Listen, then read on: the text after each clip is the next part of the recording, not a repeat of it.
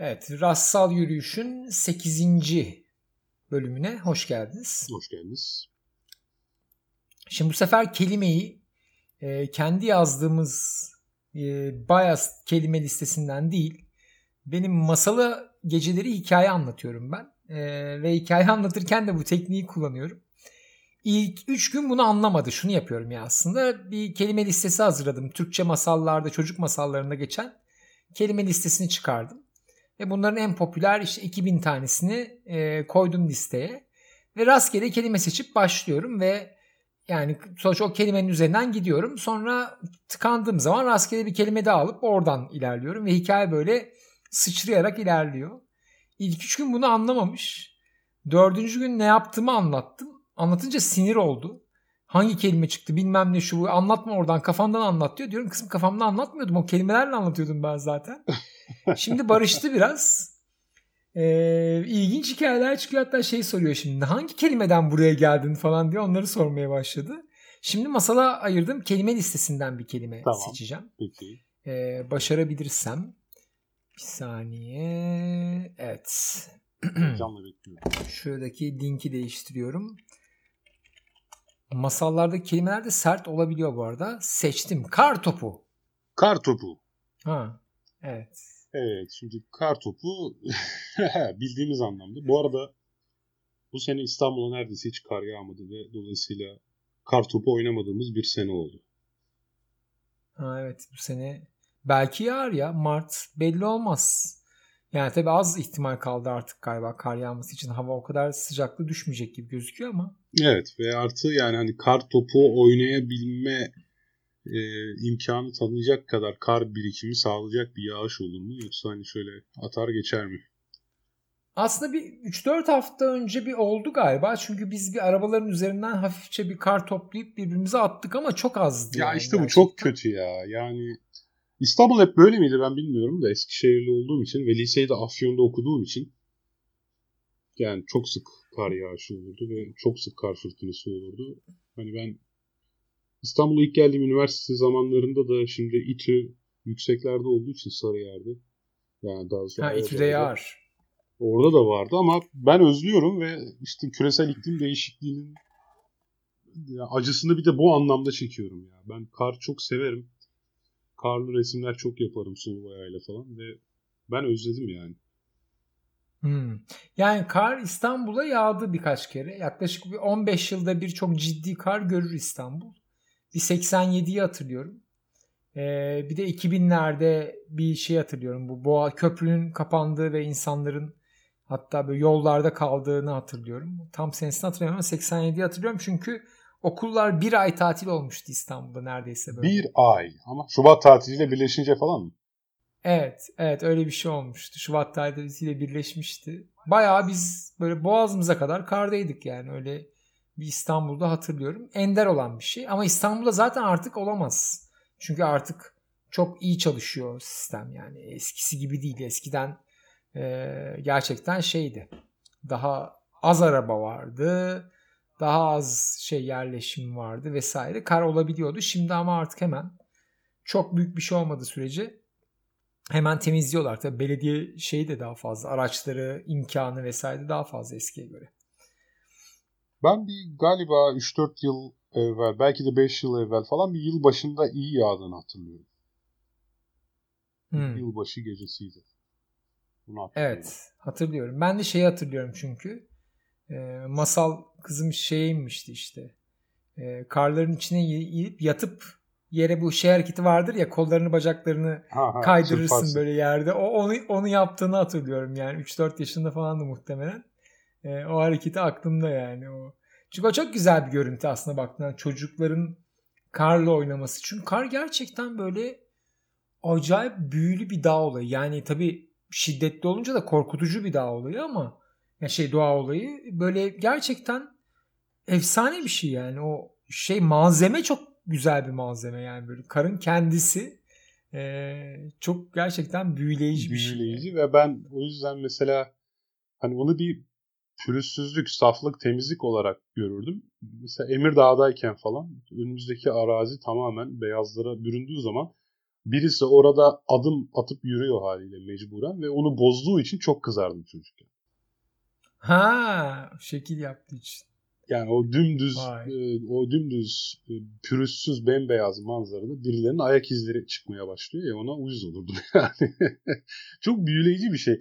Her şeyin beyaza dönmesi. Bir de mesela ben küçükken karanlıktan da korkuyordum. Kar yağdığı zaman hani şehrin ışıkları her yerden yansır ve odanın içerisinde bir aydınlık dolar ya. Evet. O da muhteşem bir şeydir evet. ya. Evet kar gerçekten öyle. Benim mesela bir sanatçı arkadaşım şey yapmıştı.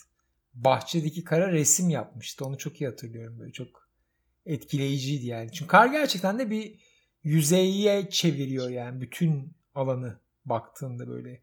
Şey çok güzel bir his ya o yani sabah böyle pencereyi açtığında bir an her tarafın bembeyaz olduğunu görme anı inanılmaz güzel bir yani. Ve ben burada şeyi de çok seviyorum yani. Karın kendisi o üzerine bastığınız zaman çıkan ses o kocup kocup diye yapamayacağım ağzımla onu ama o ezilme sesi vesaire e, gerçekten çok etkileyici. Ama artık oynamıyorum mesela Karla o kadar. Bir yandan da o şey gitmiş durumda yani.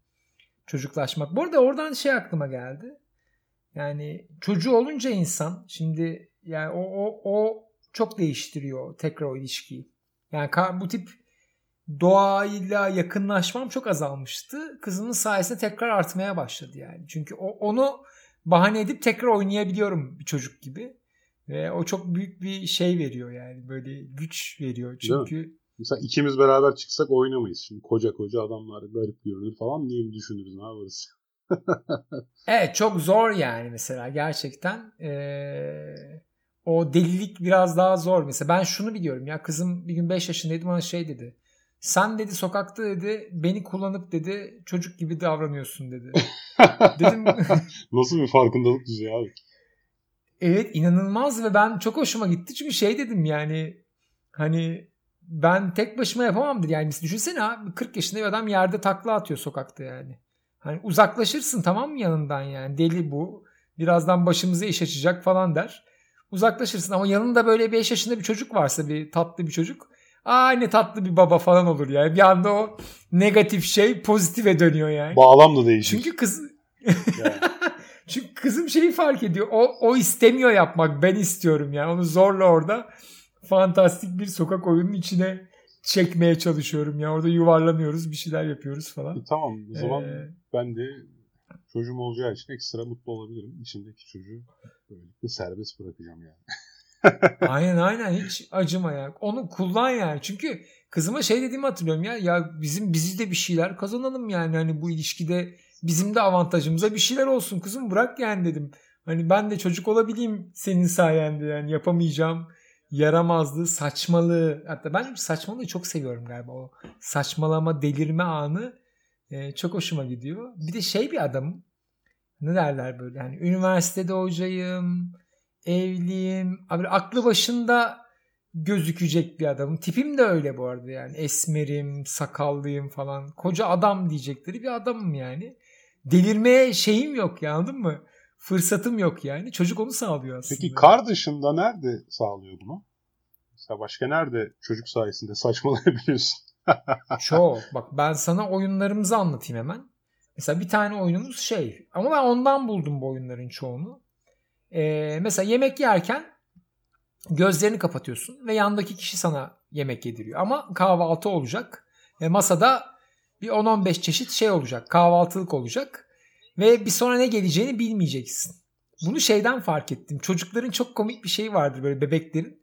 Bir yemeği ağzına götürdüğün zaman önce bir tükürür. Böyle bir suratı ekşir falan ne bu ya falan böyle şey yapar. Sonra aa okey der yemeğe devam eder. Orada şeyi anladım. Çocuk gördüğüyle yani yemeğin geldiğini görüyor ya evet. ve ilk kez geliyor yemek mesela peynir geliyor mesela kafasında şeyi kuramıyor tat ilişkisini kuramıyor. Bizde o gözde var ya sen neye götürdüğünü elini biliyorsun ve ne geleceğini ağzını hazırlıyorsun aslında ona. Ha beklenti Ama tabii. Göz, beklenti tabii gözlerini kapattır ben sana peynir beklerken reçel vereyim kusarsın yani. Doğru. Halbuki reçeli seviyorsundur. Mesela bir oyun buydu. Başka bir oyun mesela şey vardı. Çocuklarda böyle görürsün böyle şeyi öğrenmiştir. Kaldırımdan inmemesi gerektiğini öğrenmiştir. Ama ailesinin yürüme hızında yürümek istemiyordur. Koşarak kaldırımın bittiği köşeye kadar gelir sokak ortasına baş kesişimine kadar gelir orada durur. Çünkü hangi yöne gideceğini bilmiyordur garibanım. Yani hani sokakta çocukla çıkmışsındır ve markete gidiyorsundur ama yolu bilmediği için köşeye kadar gelip orada durur tamam mı? Ve beklemek zorunda kalır çünkü devamını bilmiyor yolun. Buradan çıkardığım bir oyun vardı. Bu da pet şişe çevirme oyunu. Kızımla beraber dışarı çıkıyoruz. Görevlerimiz var işte. Atıyorum ne yapacağız? Bir köfteciye gidip köfte yiyeceğiz. Kırtasiyeden bir şey alacağız. Bir de bir şey yapacağız falan. Bir pet şişe var elimizde. Sokak başına geliyoruz. Pet şişeyi yere koyuyoruz. Çeviriyoruz rastgele. Ne yön derse o yöne gidiyoruz. Hmm. Yani onun maruz kaldığı şeye kendimi maruz bırakıyorum bir şekilde. Ve biz bunu hala bu arada geçen yine oynadık yani. 3-4 Koskoca adamsın nelerle uğraşıyorsun.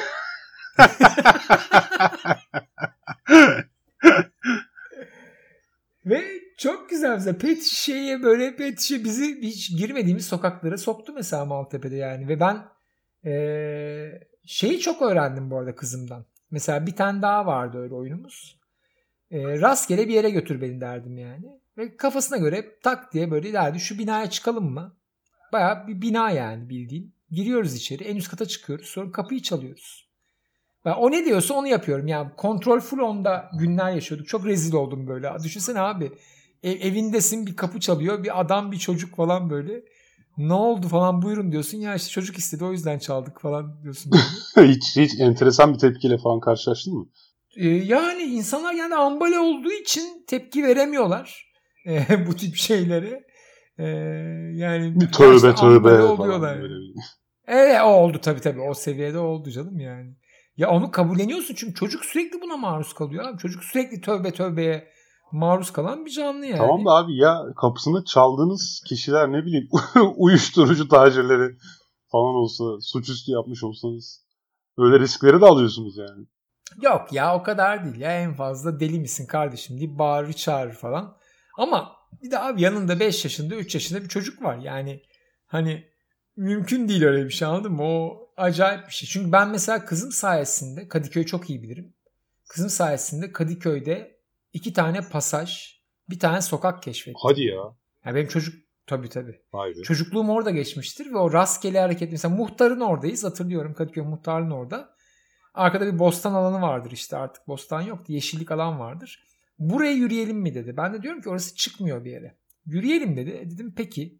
Yürüdük ve oradan arka sokağa bir geçiş olduğunu 40 yaşında öğrendim yani. Ve ben orada 35-30 yıldır falan oradayım yani. Ve çocukluğum orada geçti yani. Yatılı okulu, ortaokulu, liseyi Kadıköy'de okudum. Ve gerçekten o sokağı bilmiyordum ben yani. Ve gizli bir sokakmış yani böyle binanın arasında. Dolayısıyla o şey çok ilginç yani. O tekrar çünkü o mesela çocukken o yaptığın rastgelelikler aslında keşif alanını inanılmaz arttırıyor. Asıl kalıplardan çıkıyorsun bir anlamda. Evet. Bitirebiliriz. Rastgele yürüyüş de aslında buna benziyor yani baktığında. Evet. Bir şey bir şey söyleyeceğim kapatmadan önce. Onu yani bilmediğin sokakları keşfetmenin bir yolu daha var. Sigarasız kalmak diyorum ve programı sona erdiriyorum. ben de tekel bayi ararken Beşiktaş'ta öyle bir pasaj keşfetmiştim de o yüzden. Çok iyiymiş. Seni böldüğüm için kusura bakma. Ya estağfurullah estağfurullah. Format gereği böldüm. Hadi görüşürüz o zaman. O zaman görüşürüz. Eyvallah.